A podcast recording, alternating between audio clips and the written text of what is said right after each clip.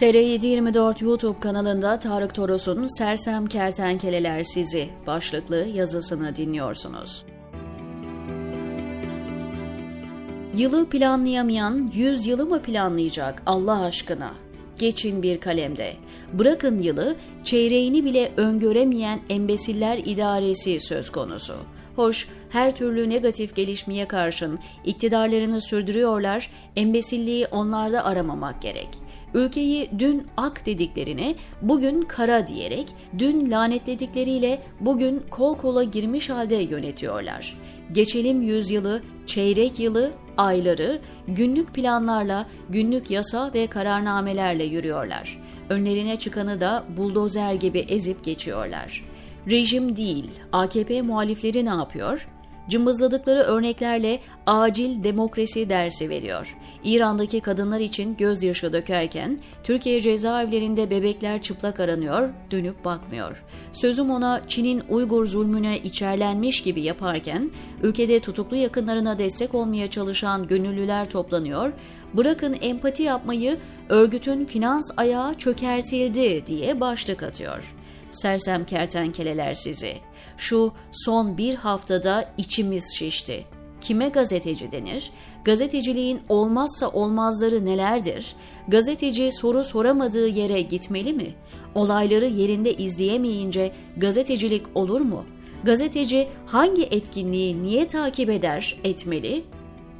Kıvranmanın nedeni Erdoğan'ın bir salonda nutuk atacağı program için gelen davet, gidenin de gitmeyenin de içine oturduğu için bir hafta boyunca üst perdeden gazetecilik tanımı dinledik. AKP'nin Türkiye Yüzyılı programı akredite basını ikiye değil en az beşe bölündü. Kategorik olarak reddedenler küçük bir azınlık kurumlarına bakıp kararı oraya bırakanlar, gitmek istediği halde mahalle baskısıyla kerhen vazgeçenler, o gün başka programım var gibi mazeret bildirenler, gideceğim deyip gidenler.